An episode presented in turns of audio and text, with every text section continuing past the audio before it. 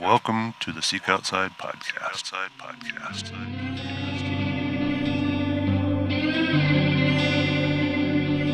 Yeah, there's no question to know. David Lean. And you were the head chapter leader of Colorado VHA? Clay Hayes.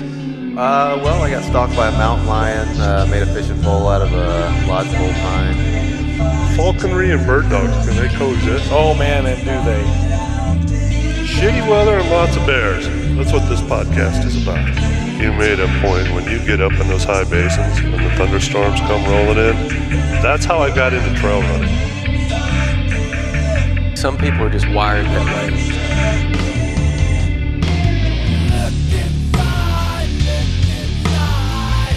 I'm gonna skip that. We can get to that later. I kind of want to get your backstory first, right? So, Corey Seaman, you are a skier. I was doing some research. Sounds like you are a real estate agent. Is that correct? That is correct. That's been the past recent years, I'd say, kind of just as a side hustle. Okay. That's kind of become more full hustle along with skiing as well. Okay. And you were also a barefoot water skier. Is that correct as well? Yep. Did some water sports growing up, and I think we kind of just took that to as far as we can, just a bunch of buddies in a boat and trying to see how quick we can skim across water. That's awesome. Like, how do you start off barefoot water skiing? Is it just like you know, one of your buddies had a wakeboarding boat or water skiing boat, and one of you guys was just like, hey, I'm going to try doing this barefoot? Or is it something that you like? That's a great question. I guess the long short would be, grew up summertimes in Wisconsin, and we actually were in a water ski club show, which was like every, a few nights a week. There'd be, there's a jump and you have like the ballet girls, and it was really neat. It was kind of one of the coolest times growing up with this, water ski family. And there's a few older cats who are always mentors in my mind, and they barefooted, they did the, they hit the jump and kind of pioneered it in that sense. So we grew up kind of having just the visuals of it. Mm-hmm. And then those older folks have become very close friends over the years, where we'd be out sitting on the boat drinking a beer or two, and kind of it was just one of those things. He's just like, dude, you just jump off the board and you just hold your toes up, try not to hook a tip, and I'm gonna put you in a whip doing 60 miles an hour and you're gonna hold on. And that was honestly exactly how it went down. Typically people, when they learn how to barefoot, they'll have wetsuits on, and they'll hold onto the rope with, your head facing towards the back of the lake, your feet towards the boat, and they'll kind of pull you up like a seal. And then you're riding on the, what's it called? The wetsuit, and you can kind of just slowly plant your feet down when the boat's up to speed. I didn't really go that route just cause you'd get a lot of water up the face. So it was more, you're just in some swim trunks, you got a skimboard, and buddy just pins it, hooks lefts, which at this point would be your toe side, and your heel side, and then you just jump off. And it was definitely would have some eyelids wrapped around your forehead a few times, so there's definitely a learning curve to it, but it worked out for sure. Yeah. I'd say getting a little bit older, I did a little bit of that kind of the foot and skiing last summer. The boat driver wasn't really going fast enough, and kind of raunched the shoulder pretty good, so it's been nursing it back. But it's pretty kind of funny how you get older and you're like, this is not the kindest thing on your body. I would expect you probably got to go pretty fast to do that, just because you don't have a lot of like with water skis, you can probably go slower, I would think, because there's less surface area. How fast do you have to drive the boat to get going there? I'd say like ideal would be about 45 to 50 miles an hour. Oh my God. Yeah, no, it sucks. So when you fall, and sometimes the boats will be, if you got a boat that is not going, if you can at least break 30 miles an hour, they can whip it. They can throw it in a whip, and you take the whip to one of the outsides, and you gain a quick booster like you're hitting a star in Mario Kart. But you probably, I'd say ideal is a good 45, 50. Anything above 50 is pretty fast for my weight, but... it's pretty wild because just folks in that realm, I mean, that's what they do. They did like barefoot pyramids. So growing up, I never thought it was that gnarly until we were doing the jump offs on the skimboard, which was definitely a little bit heavier. But some of those cats in the water ski show, I mean, they'd have you know, a girl, it'd be a barefoot pyramid. Yeah, they're doing 50, you know, it was really neat just kind of seeing that progression. But I think more towards the West Coast, it was not the most heard of thing. Yeah, I never really heard of it until I started following you, and I was like, that's gotta suck when you fall, because I've caught like a front edge on a wakeboard, and even though it's like just water, you know, like surface tension is not your ally, and it can hurt just as bad as falling on a concrete. Yeah. Man, that would suck to fall going 50 miles per hour. Right. I'd say anything above 60 is like concrete for sure. 50 or still you can break it pretty good, but once you start going, like I'd say anything above 80 is really concrete, but 60 to 80 is a pretty fast gap where things can get sideways pretty quick. So there's no like shoes, nothing that you wear, because I'll tell you something that I've heard of, right, is with the barefoot water skiing, from actually the Meat Eater podcast, is like people hitting like what they say is sunning bluegill, right? Like fish or something on the top of the water that have those like super spiky dorsal fins. But I can imagine you could hit like, you know, whatever, like somebody's got a floating 2x4 or something. Exactly. So there's no shoes. It's just straight bare feet. Straight bare feet, yep. So you just kind of get up, you're in your trunks, and pretty much just, do a double bomb out straight to your bare feet. I've always been scared about that. I think a lot more in whitefish. There's a lot more driftwood, where it's definitely a thing too, because you'll go rip around and then you'll come back to find the board, and you'll see like, you know, a 80-foot tree. Like Flathead is terrifying. There's these massive trees. They get flushed out through the Flathead River into the Flathead Lake, and just like things are so gnarly. I mean, they'll just rip your transom off your boat. Pretty catastrophic in the beginning of the season. So it has been a little bit spookier because you can't really see that until you're there. But if you go hit, you know, underwater tree with the top of your feet, bottom of your feet, it wouldn't be bueno. Oh man. Yeah, that would put you in the hospital. I would just assume. For sure. It would be, but yeah, no, so just trying to, I guess, keep that going as long as I can for the summer activities. But definitely, yeah, it was a fun one, kind of growing up. We actually got we taught a 7-year-old girl how to barefoot in the water ski club, which that was pretty cool. And she's like barefoot at like 25 miles an hour, just because she's so tiny. But it's wild. It's kind of just a thing in the Midwest, I guess, that you see, and then you're just like, holy smokes. Yeah, I mean, I guess Midwest is known for drinking a lot of beer, so I can see how that idea, you know, came about. Exactly, it sounds appealing to a point. That was definitely a hold my beer moment when someone first did that. They were like, you know what? Hold on. Yeah, absolutely. Oh shit, dude! Yeah. No way. Absolutely. Yeah. That's a hold my beer moment. Well, let's transition a little bit to kind of what we're here to talk about, right? Backcountry skiing. So you're in Whitefish, Montana, correct? And, correct. Yep. So Whitefish, Montana. Okay. Maybe you just give us the rundown on how you got started skiing. Maybe that's just a good starting point right there. Sure. No, so I guess the history would be, so grew up in Colorado, Edwards, Colorado, which we had Beaver Creek and Vail were our local mountains. My dad was like an old boss skier. He was Avon Chenard's, who's an old famous racer, his coach. So he kind of had this nostalgic coaching past. Then my mom was an old famous push putt from Alaska, and which was the flying past. And then, you know, kind of put things together per se. But growing up in Colorado, just on ski since I was a kiddo, and would always go ski with the pops, and going through high school and whatnot, would call him up pretty much a number of times in a month, I'd say, just to get out and, you know, kind of like a pow day per se.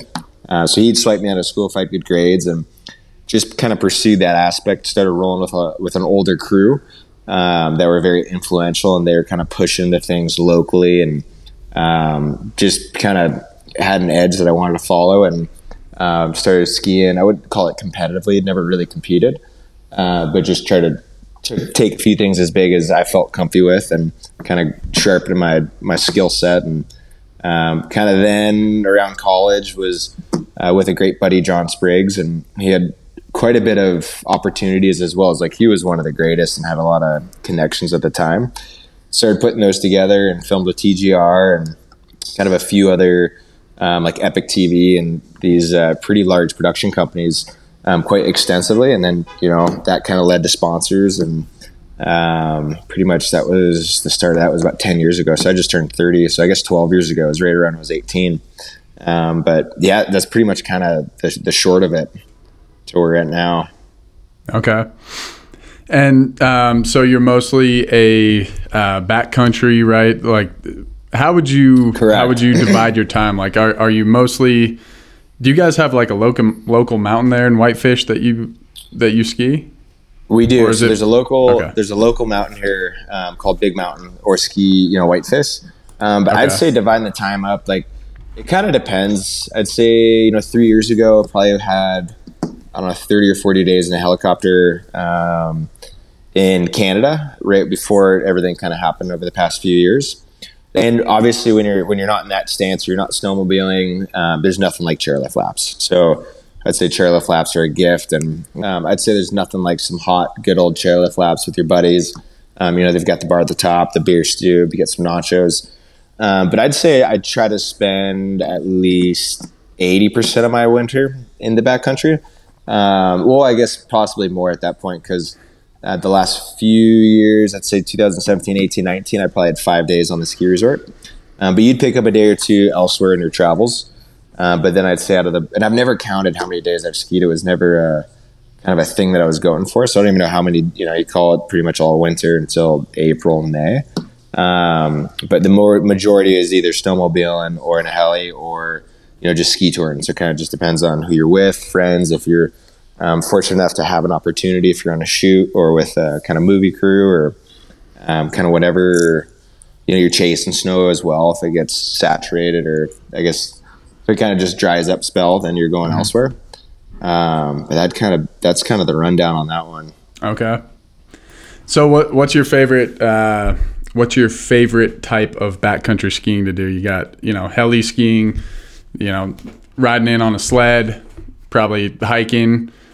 Do you have a preference there? Sure. I'd say they all equally have their positives. I think each and every one, obviously like ripping laps in a bird is one of the greatest feelings. But at the same time, sled skiing, there's a lot more dedication, a lot more things that can go wrong. Your team that you're out with is definitely, you know, it's a family. So there's that aspect of it. It's just kind of more of a, I don't know. It's just got a different feel, different stance to it. And then, you know, obviously just ski touring, even right off the backside of the resort, or you go to these some other resorts and they've got the side country or straight out of the car somewhere. I mean, they each have their kind of obstacles and objectives and, you know, the family aspect, team aspect that's there. But I don't know if I could pick one, to be honest. They're all, you know, they all have their own connections that are, you know, I'm not sad if I'm doing any one. And, you know, obviously it's fun to go in a bird, but at the same time, you know, when you earn it, it's just, you know, you're grateful. It's a whole different experience, I guess, in the mountains per se. One of them's super quiet, pure. One of them's just loud and awesome and just raw. And the other one is just loud, awesome, and just, you get super tired. Crunching snow all day. Which is as funny as it you know, as it sounds. Yeah. So basically, Corey, like I assume that you are all up to date on all of your AVI courses. You know what to look for when you're in the heli or in your own bird, or even on a snowmobile. You know what to look for. You know, in terms of like whether that has just fallen. Like we got 6 inches over the night. That grade is too steep. What, you know, whatever the case may be. So maybe, you know, kind of, you know, explain that a little bit and what that process is like. Absolutely. Getting to that level. And sure. No, and absolutely right. Where it's like, I've definitely, you know, I think I've been involved in the backcountry since I was 15. So about 15 years. Definitely have seen avalanches, been in, you know, fully buried myself and lost a lot of friends to avalanches. Took the Avi 1 course and, you know, extended courses as well and worked with BCA for the last, I'd say, 10 years now. So I definitely have a great grasp of it. But when you're actually going on these different trips, especially in the helis, you know, I'm fully reliant on the guides, the local guides that are boots on the ground. You know, they are the most amazing, in my opinion, you know, guides that I've ever had the privilege to work with. You've got Kapow guide, guiding out of Revelstoke, and then obviously with CMH, which is more heli skiing. But just their team, you know, they're some of the most smartest, raddest mountain individuals that have, you know, hiked every peak on the tallest peaks on the seven summits. I mean, they've just got some of the most badass alpinists. And so their profession is guiding. And, you know, when you're on these trips, I'm fully reliant on the guides. I can do some tail guiding and just kind of depends on the objective and whatnot, but really put my trust in them. They know the area, the snowpack, because when you're going to all these different areas, the snowpack is so different. Like even, you know, whitefish, you could leave for 2 weeks, come back, it changed, and you could ski something you thought was safe 2 weeks ago, but whole different mountain characteristics, waves, you know, everything came in and just completely changed, boots on the ground, where it's always great wherever you're going to chat with a local, or you have somebody set up or a buddy, and you're just like, you know, what's been going on here the last few weeks? Like, what are we looking for? Just because it's impossible just to go to a new spot and read it. So when you're out sledding, you know, I'd say heli skiing, respectfully, it's a lot easier because you've got the world's best guides. They're the boss. It's their ship. You know, they know what you want to do, but, you know, bottom line is, like, they make the call, and you put your faith in them, and full trust, and they'll let you walk out of their comfort zone a little bit. And it just is kind of how you know them. But when you're sledding, you know, you're out there with the boys per se, everyone just drove halfway across the country. You're looking at the AVI forecasts. You know, I fully support any local AVI foundation that does their best, and they've got great folks. And sometimes it's volunteers, it's professionals. And they go out and pretty much check the local area, write their reports, and they're really saving lives. As well as just the knowledge. So you can go to any new spot, and it's kind of just like doing your homework for a class, right? It's like you're calling buddies, you're looking at the AVI report. You can look at the weather just in general and just see kind of what's been going on, different freezing lines, and then make your assessment. And then you get out in the field and start playing on little slopes. Like, you never just go to these huge monstrous ones. Sometimes you do, but I'd say 80% of the time, you know, first days, you're just seeing what's going on. Because once you start stepping on stuff that you don't know what's under, you know, it can go south so quick that it's... Just real quick, AVI meaning avalanche for those who don't, who aren't correct into the ski culture. What are some of those organizations that you were talking about, like, that you can go and, like, look at those boots on the ground reports? What are those organizations? Sure. So, like, Colorado Avalanche forecast, I think it's CAIC. CAIC is kind of one of the greatest for Colorado. I want to say it's CAIC. It's Colorado, maybe Mountain Informational. I think I'm butchering that one, but I believe it's CAIC. But pretty much you can just look on Google, you know, Colorado, this mountain range, this area, avalanche forecast, and they've got their own professionals out in the fields for that district. Montana, you've got Flathead Avalanche. You've got the Cook City.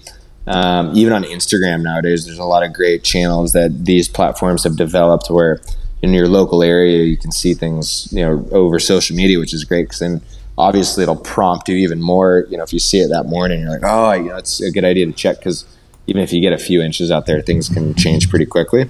Yeah. But the best way is just to look up kind of your local. You just type it in, Wyoming Avalanche Center, you know, Jackson Hole or Jackson Hole area, and they're pretty easy to find. Yeah. And they do an amazing job. I mean, point blank, they're true professionals, and giving you the lowdown that you need. Real quick, that is CAIC. You were right. For those listening, if you want to look that up here in Colorado, at least, it is called the CAIC. So you can utilize that. Go ahead, Ryan. That's good information for anybody heading out into the backcountry. Don't want to head out unprepared. Corey, you survived an avalanche, correct? You want to break that story down? Yeah, that was, so I was 18 years old, was, you know, pretty vicious on the sticks, just trying to get after it, and didn't really know a ton as well. Like, I'll be very blank, you know, had been skiing the backcountry probably, you know, for 3 or 4 years, and just didn't know what I didn't know. Was was fortunate where I had some mentors that when I was with them, they were great teachers, but at the same time, you're still trying to apply that when you're 17, 18 years old. And obviously you push it in whatever, in those disciplines, I guess I can say. And yeah, I was outside, was pretty much, it's kind of a legendary spot called Eastvale out of Vail. There's Mushroom Bowl and then Eastvale. And Eastvale is notoriously known for killing a ton of skiers over the last 20 years. I mean, it's the ratio that it's taken out has been quite staggering. So this was a long time ago, and pretty much was back there with a few buddies and skied a line, skied this cliff, and actually double ejected off the cliff, or landed and double ejected. Stood up to get my skis, and just everything around me, 4-foot crown, probably by 100 feet wide, just ripped 800 feet through trees. Super quick, it was definitely, and I didn't picture avalanches that way growing up. I always thought they're this just like fluffy pow storm for whatever reason, right? You see all these movies and, you're just a kid that hasn't really experienced it. But it was the most vicious thing I think to date I will ever encounter. I was buried under the snow for a good, 15 minutes, about 4 feet down, kind of in this upside down banana where my head was about a foot under the snow. And long story short, the buddies came to find me.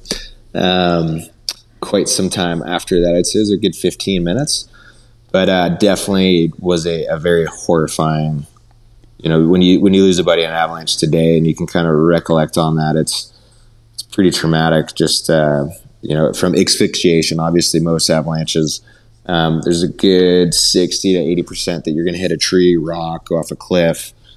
Pretty much you're at the avalanche's disposal. And, it's definitely a very heavy, heavy thing to have happen.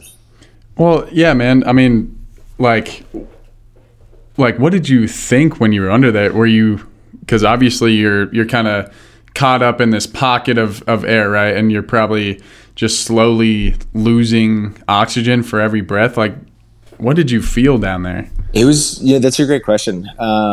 It wasn't anything warm and fuzzy. I got pretty caught up on some like the negative things that I'd done in life. Like high school, you make fun of kids, you're, dodgeball, whatnot. You're just, just kind of being a kid. But obviously, it wasn't like the great things that I'd done in life. I wasn't going out like, wow, I gave it a good run. It was pretty devastating just on like, you could be a better person in general, just enjoy the everyday, right? Everyone kind of takes things for granted. And I'd say it put life into the uttermost perspective from my view, and definitely changed my outlook after that experience, cleaned up, just in kind of every way, shape, or form. Really gave every day kind of the best attitude and really effort that I could, just because I think it was more of a realization of how just fragile your life is, but as well as somebody else's. I had lost friends and family prior to that, and it's kind of when it's actually first perspective, it changes the whole ball game around. But that was kind of how that one went down per se. So you thought you were going to die, huh? Oh yeah, for sure. No, that was, I'd say after, you're hopeful for a good 7-8 minutes. And then, once kind of time starts chugging, and you could see, I was lucky where my head wasn't, if you're 4, 6, 7, 3 feet under, it's brutal. Like you can just pitch black would be, I luckily had a little bit of light. Like you kind of tell you're somewhat close to the top, but I can't even imagine if it was just like pitch black. That would be kind of one of, and not saying that mine was any greater, right? You're still fully buried. You can't move anything, right? Even, it's cement 100%. Really? You fully have to get dug out. There's no way. Did you backing out of that one in any way, shape, or form? Did you try to move your arms and legs? Oh, you can't. You can't. There's, I'd say like anything even below like 6 inches. So from what I had learned over the past years, like avalanches, they create friction, right? So when something breaks, there's an internal friction from all the snow, kind of pretty much run around with each other, where it gets warm, where then when it settles, it's just straight concrete. Man, that's crazy. wild. Yeah, because I mean, you'd think like just from my perspective, right? Not having ever been exposed to avalanche, but you know, you put your foot 2 feet deep down in snow, you can still move your, you know, you could still move your foot, but that makes sense that the friction creates this heat, and then because I mean, 2 feet down in powdery snow is fine, right? But once you get that thick, like just water snow, yeah, it's a whole different ball game. It basically just freezes around you, is what I'm assuming. It's pretty much what happens, right? Like imagine, you know, you all see those snowbanks, right, where you got a plow truck and they just create these massive snowbanks, or even small ones. But how hard that gets, pretty much that's what it is to a T. So it's, you know, after that, definitely took avalanches way more seriously. And it was actually kind of an ironic story where a month before that avalanche, we were out in the backcountry, and another buddy that I was with, there's three of us, he got fully buried, shattered tib fib, had to get a helicopter in, almost lost his leg. We were on private property. So, you know, we were on Good Morning America. It was pretty wild, just like three kids getting an avalanche. It was that one was surreal, right? So that was on Halloween, October. And then 1 month later, exactly the day before court, before, the prior avalanche on the private property, because that company took us to court just to make an example out of us. Cause it was a big backcountry skiing area, and they had reinvested in the mine. It's behind Copper, kind of the Colmax, operators back there. So they wanted to make an example of us and take us to court and pretty much, you know, press us with, you know, it's a pretty, obviously trespassing in Colorado is no joke, especially to that extent. And then the day before that is when I got in this one. So it was a pretty kind of wild month and a half, I'd say. But that was a pretty heavy early season where learned a lot. I was fortunate enough to learn, you know, have the opportunity to walk away from those and kind of change my perspective, learn everything I can, and, you know, help spread whatever knowledge one can as well, and just keep the stoke alive. Man, if that coal company was probably like, damn, like these boys don't have any quit in them. Yeah, no, they I don't think they even knew that I was in the one prior to the day before the courtroom in Frisco. But yeah, just lots of learning going on, I can say. Yeah, I think that's great, dude, that you can, you know, admit to that. It's the only way to do it. And you can say, you know, yeah, I had some learning to do, and I think that's great. I appreciate it. It's just kind of growing up too, right? You can realize you're at fault, and you're directly at fault from those type of things. Oh, Totally. Did you, when you got stuck, did you have a beacon or an airbag? Right, wasn't leading into that one. No, we didn't. We were, you know, it was more pronounced. I guess it's another great lesson, right? So, yeah, we didn't have anything. We did not have anything on us. We were skiing, you know, the back bowls, and I'd say Mushroom Bowl, where this happened, was more known for a side country than the back country. And then if you go wrap up and around, then you could do Mushroom to Eastvale as well. Just when you're young and you're, you know, 17, 18, and you're just figuring it out, we were just kind of winging it per se. So definitely lots of learning, you know, what my buddy says, you pretty much, you know, hear me crying under the snow, which is kind of how that one went down. But yeah, no, that was, you know, huge learning. And even now, right, like even here in Whitefish, we've got some side country that, you know, even like today, I still go out there either for a quick solo lap, or you don't have your beacon and you're going to keep it super tight to the trees. And, you know, there's always a sense of complacency that follows anyone. As once, you know, it's you really got to be diligent on, like, you know what, I'm not going to go with anyone that I don't know their equipment. That's the other thing too.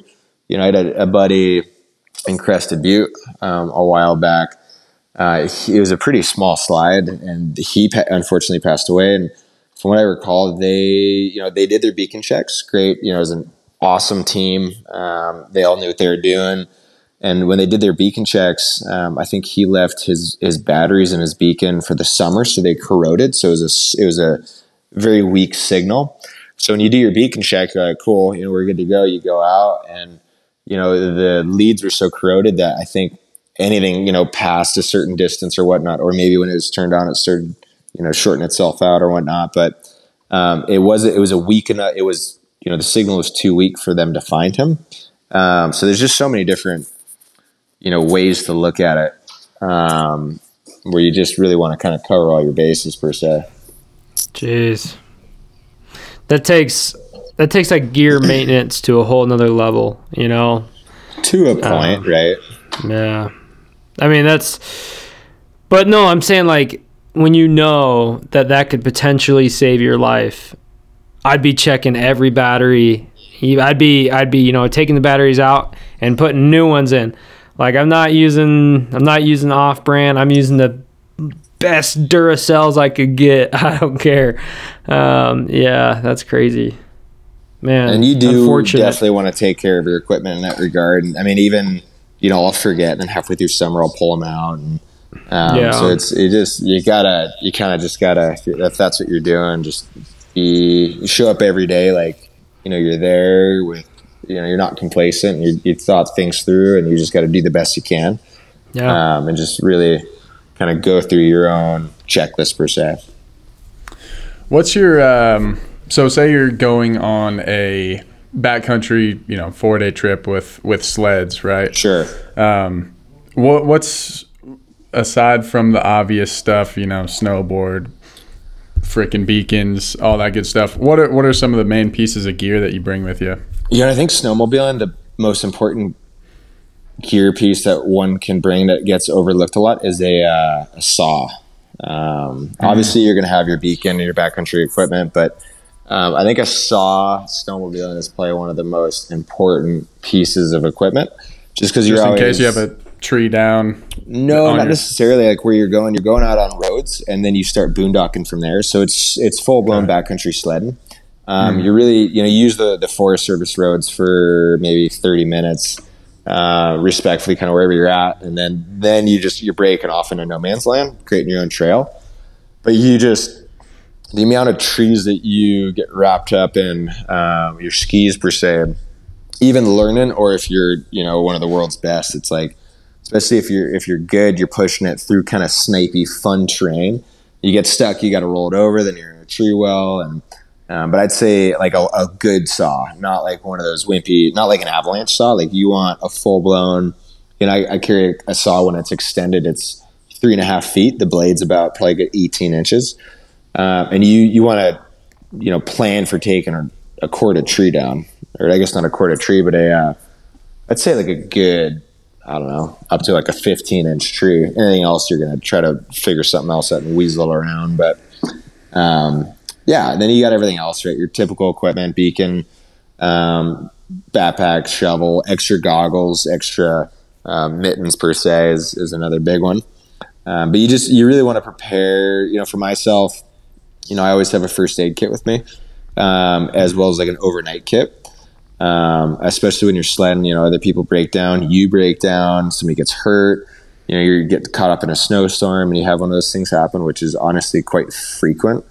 And with the newer technology and sleds, right? Or, you know, I guess when you get older and you can kind of afford a newer sled, I had quite a bit of janky sleds. You know, I think I was like, you know, ever since 18 through now, probably had 8 sleds, and I'd say 6 of them were just, you looked at them and they broke, right? So you're just unreliable. And that was just part of the game. You know, you couldn't afford a new sled. And so you also want to prep for staying out in the field per se.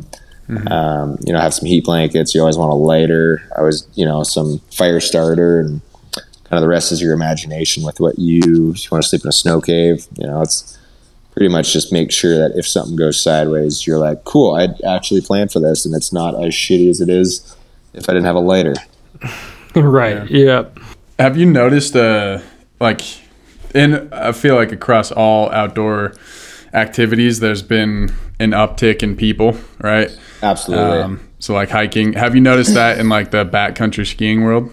Absolutely. And for me, you know, it's like rightfully so, right? Like I'm not biased towards like, yeah, you know, you guys should stick with what you're doing before. It's like I got introduced to it. I loved it. Where anyone that, you know, seeking that adventure in the mountains, like I fully support it. For me, I'm not one that's like, you know, no, it's crowded. It's the mountains are so vast and the accessibility is so good with snowmobiles that you really shouldn't, you know, you shouldn't have a problem seeing people or just going to escape and you seeing no one.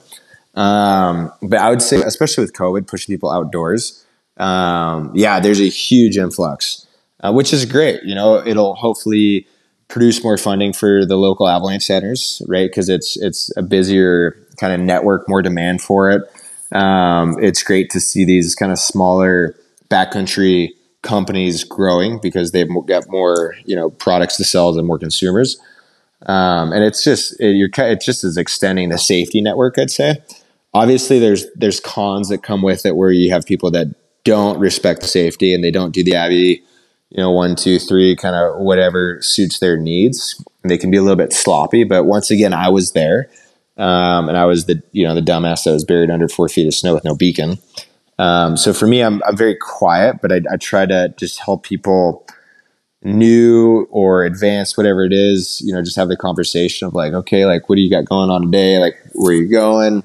You know, what are you doing? You know, you guys have your equipment, and because you can, you know, it's like, I've forgotten to put my beacon on, right? Or turned it on. You've been out there. It's like, once you're out there for so many days in a winter, like you can only do the best you can, but like maybe one morning you're hungover, right? As you know, unethical as that is, right? And you go out and you like, you forgot to turn your beacon on. You had it. So when you see other people, it's like, hey guys, like what radio channel you're on, just so you're not skiing over us. I'm not skiing over you. You know, if you're on the same skin track and at the top, I'm going to check somebody else's beacon just because it's pretty cool if somebody did it to me. And when somebody randomly does do that, I'm like, sick, dude. Like, I really appreciate that. Because I thought I got it at the truck, but here I am in the middle of nowhere and my beacon was off, right? So that's, yeah, I mean, there's a lot more people out there and good for them. And as long as you keep it safe and just kind of have the right vibes out there, it's pretty great. Yeah, I totally agree. Actually, Ryan and I we were just duck hunting, and I was at the parking spot. It was just me. I was about ready to go out to start building a blind early in the morning. It was like, I think at that point it was 4:00 in the morning. And some guy, pulls in, and I'm like, all right, that's kind of weird. He has like a trailer on his truck. So I'm thinking he's like, no, it's not Ryan. Ryan's supposed to meet me. Ryan's supposed to meet me there. And this guy, I slept in, so this guy pulls up and he's like, "Hey, are you hunting this?" And I was like, "Yeah, I'm gonna walk in and I'm gonna hunt this marsh." And he's like, "Man, do you mind if I just join you? Like, I hate to be weird and ask." And I was like, "No," I was like, "Absolutely, I'd rather have you come hang out with us than like maybe sit 200 feet away from us and shoot at random birds that we're trying to get to come into our spread, you know." And so I think it's great. I think it's great to see, like you said, like guys checking in on you or you checking in on other guys and gals at the trailhead. Like that guy just is very open and just totally wasn't mad, wasn't angry, wasn't wanting to steal it from me or anything. It was more of just like a we all rise with the tide type of deal, and I think that's how it should be. I get kind of bummed when I see, if I go into a spot and I'm like, man, there's so many people here. But like at the same time, like you said, I was that guy at one point. Right. And you can't forget that. I think a lot of people do forget it. And it's something that I have forgotten it at some points. And you kind of just slap yourself like, dude, like, they're getting after it. That new experience to them is so cool. Mm-hmm. Yeah. And then bottom line is, if something happens and you get hurt, break a leg, avalanche, whatever it is like you've got more people that are going to help. So you really are a team. And obviously you want to do your own thing. You don't want to ski in people's tracks. You don't want to be by people. But at the bottom of the day, I mean, that's really what it comes down to is more support in the backcountry if you need it.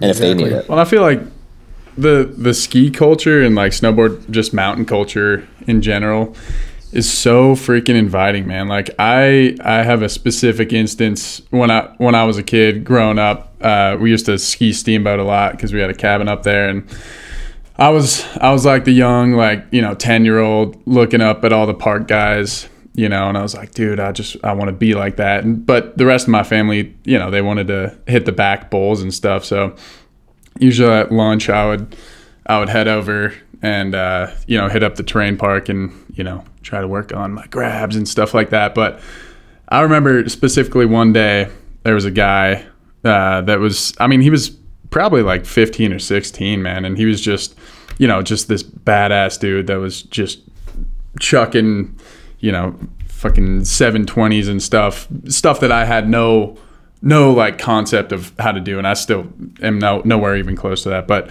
anyway, I was just all by myself, and he picks me up at the bottom of the lift, and he's like, hey man, like, you know, you riding with anybody? And I was like, no. And he just took me for the whole rest of the day and was just like showing me basic stuff. And I feel like I've seen that a lot with the ski culture. And it's just, I mean, I guess at the end of the day, and where that comes from is probably because how could you be stressed out when you're when you're doing what you're doing? So I love skiing. It's such a good culture. And there's always, like, you know, at the bottom of you know, the bar at the bottom of the mountain, it's always such a party. And even like up here, you know, there's some backcountry skiing that people do up on the mesa. I say that with quotation marks because it's just like it's an old ski resort. It's Old Powderhorn is what they call it. And but at the bottom, every single time you go up there, there's people with grills out and you know, drinking, sharing beers and stuff. So I, you know, for I guess on the podcast here, I want to say, if you just moved to Colorado and you want to, you know, join a culture, look at that. I mean, it's a pretty awesome culture. So I couldn't agree more. Well said. Absolutely. Yeah. So Corey, we don't want to take too much more of your time up here. Oh, no worries. But along those lines, I do have one more question for you. Sure. So I do have one more question for you. Somebody who is looking to make the jump from, you know, mountain skiing to more of a backcountry ski style, what would your recommendation be? What would the ideal first trip in the backcountry look like to you? Well, so I obviously, like, going through the training is just like the biggest, and like that's really the only way to start is to go look at these organizations, look up avalanche courses, look up, you know, avalanche videos at home, anything you can do to learn. Cause that is like, it'd be great if you took a woofer. This is kind of just like, I wouldn't call them prereqs, but good things to have. Some sort of, you know, cause it's just a matter of time before something happens back there, whether, you know, you hook a tip under a log and shatter your tib fib and you're bleeding, you know, it's just, you just want to know some really basic, kind of emergency body survival techniques per se, or care. And then obviously avalanches is number one. And then the other thing would be finding just a great crew to go with, like a local person that knows the area. You know, when you just go to when you're on Google Earth and you're just looking for new zones, they're intimidating to a point just because you don't know what's there. But that's also what pushes you to them, right? Because it's like, sick, you know, we've never been here. Not too many people have, or maybe people have never been here. But when you're just getting into it, if you really want to go with people that know the area, know how long you're going to be out for, you know, it's like, hey, you know, what's the day going to look like, and pack for the day. I've gone out with people where I thought it was just gonna be a quick, like, you know, morning rip, and we come out at 6 p.m, and they've, you know, I wasn't too clear. I thought it was something that it wasn't. So just knowing what your day is gonna look like, right? If you're going out for a full day, you plan for it. You got breakfast, lunch, snacks, dinner. You really just want to know what you're getting into, know your team, know your equipment, and just plan for an overnight. It's pretty much kind of in any case, depending on where you're going. Side country where typically they can get you out of there. But when you're truly back there, I mean, it's something happens when you get hurt. You're there till somebody gets you. Yeah, it sounds like it's, I mean, and rightfully so, mostly about safety, you know, and less about, and I think that's kind of what separates, I mean, the gear is involved, sure, especially with like beacons and stuff like that. But it's mostly about your knowledge in the sport and the safety of that sport, you know, and your safety within that sport, which is the separating factor between people who, you know, stick to the resorts, which is great, cool, you know, and if that's what you love to do, be there and do that thing always. But, you know, is that it's just that separating factor where people don't make that jump and they're too afraid to. I think it's a little more accessible nowadays with, I think there's a lot of AVI classes that get taught, and they're probably even less expensive than they were back in the day, just due to popular demand.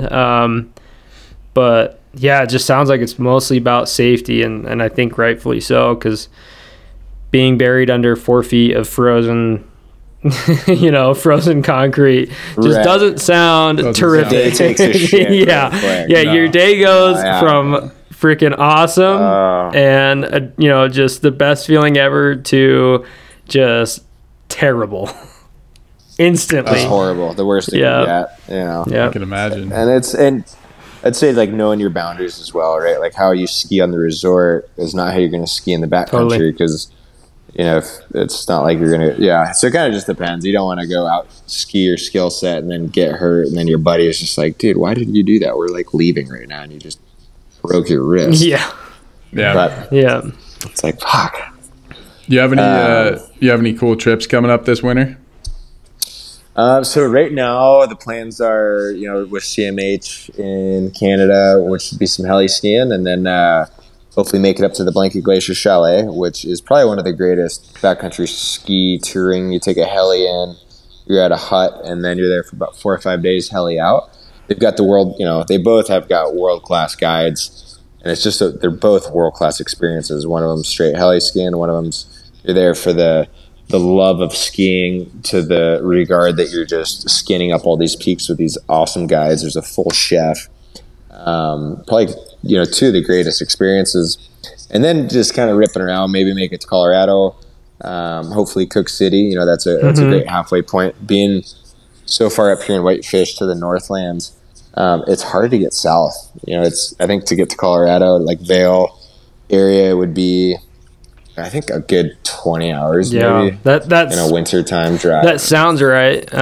Bozeman to Junction is like 11 hours or something like that. Right. Yeah. Well, we're like 6 hours north. Exactly. Yeah. And then you got winter with a snowmobile. It's kind of hard to get down there. Yeah. Now. Well, and the snow's pretty rough this year so far. I mean, I was just driving through Vail. It's. I'm sorry to hear that. Did they just get a storm? They just did. Yeah. They did. But I was driving back and it was freaking windy as hell. So that's never good for snow conditions. No, not at all. Yeah. Have you noticed like over the past 10 years, just with like, not to bring up global warming, but I'll bring it up. Have you noticed like lower snow levels? Has it been kind of up and down? Your freezing line. So that's a great question. So being in Montana the last, let's say, 10 years, I bounced around in Montana, went to Bozeman, didn't really notice too much there. And then in Whitefish, I travel quite a bit where it's hard to get consistency. So I actually relay that to a lot of locals, right, that are from here. I'm like, hey, it's 40 degrees out in December in town. Like, is this normal? So, for sure for me, going to the Blanket and all these other trips and locations and whatnot, seeing the glaciers recede, like 100%, obviously something's happened. It's definitely, I think everyone has a similar opinion on that, where there are warmer trends. And when you do see these massive mountains deteriorate, every year more and more, like here in Glacier National Park, I think, if we're lucky enough to have, full glaciers here in 20 years, it'll be, insane, right? Where they're definitely not going to be around longer. So things in that regard are definitely changing in the mountains. But locally, I kind of just go off buddies that have been here, and they definitely all, even today we were skiing, they alluded to the fact that it was raining in town, which means it's above, really kind of 32, 33 degrees. But I'm sure in town it was 40 and it was raining, and then it was nuking at the top of the mountain. But they thought it was pretty abnormal. You know, they've never really seen that in their 30 years living here. So it's just definitely such a complex, that's a whole complex, just side of life with the global warming and how do we deal with that, and such a black hole of infinite possibilities just in so many different ways. Yeah, man. Well, thank you so much for jumping on here. Definitely appreciate it. And, absolutely. Good luck in all your adventures this year, and make sure your beacon's on, and we'd love to, and let us know if you're down here. Absolutely.